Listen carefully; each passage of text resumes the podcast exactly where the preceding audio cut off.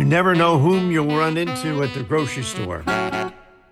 You never know whom you're going to see or run into when you're doing the most mundane of activities. This past summer was an excellent example of that. Let me set the stage for you. At about midday, I was shopping for food in the local stop and shop grocery store. It is the only grocery store in Edgartown, Massachusetts on Martha's Vineyard. I had been given a grocery list of what to get. It included Worcestershire sauce, fresh basil, eggplant, whole milk, heavy cream, eggs, marinara sauce, mozzarella balls of cheese, sour cream, and panko breadcrumbs. I had ridden to the market on my bike, hoping to be able to fit all of these items into the basket. As I'm looking for eggplant, I notice a man with white hair shopping right next to me.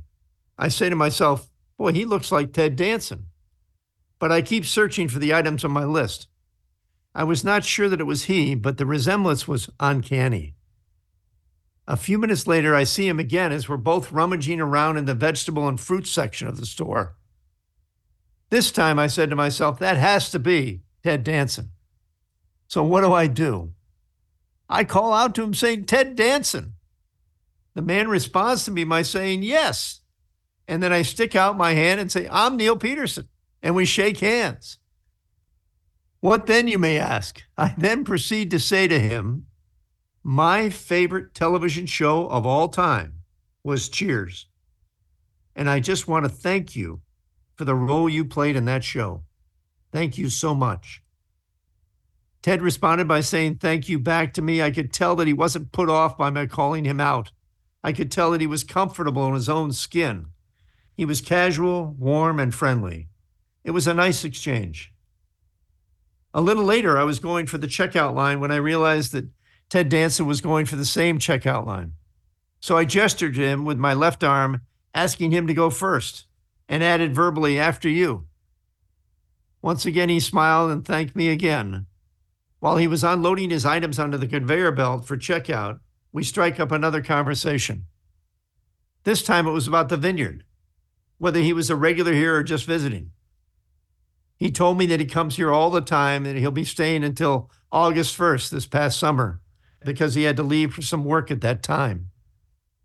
I tell him about my family's history on Chappaquiddick and how I now bring my kids and grandchildren here for two weeks in late June every year.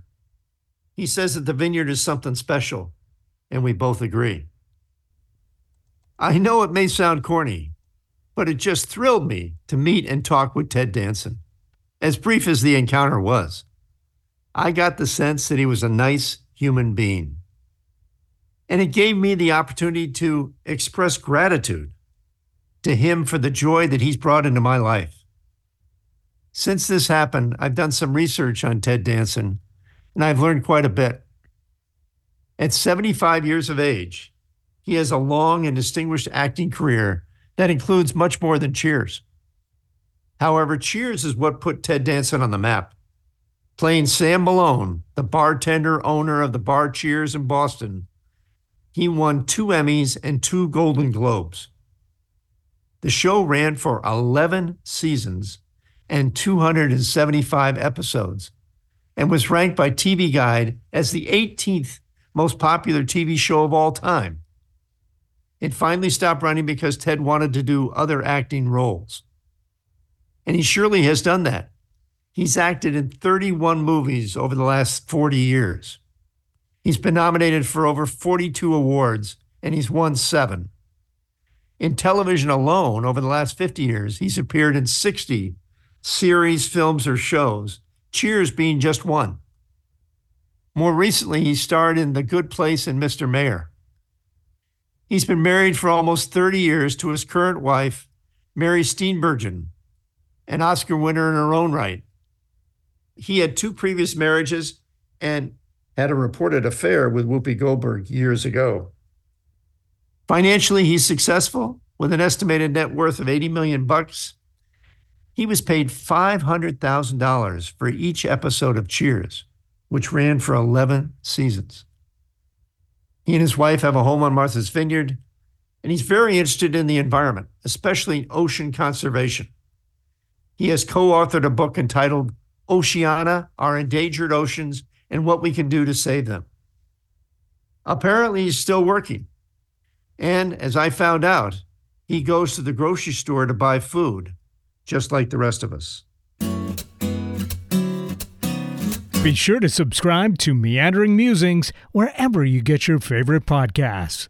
For more about Neil Peterson and to read more Meandering Musings and travel essays, visit meanderingmusings.net.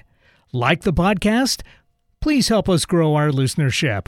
Tell your friends about Meandering Musings and leave us a review on Apple Podcasts.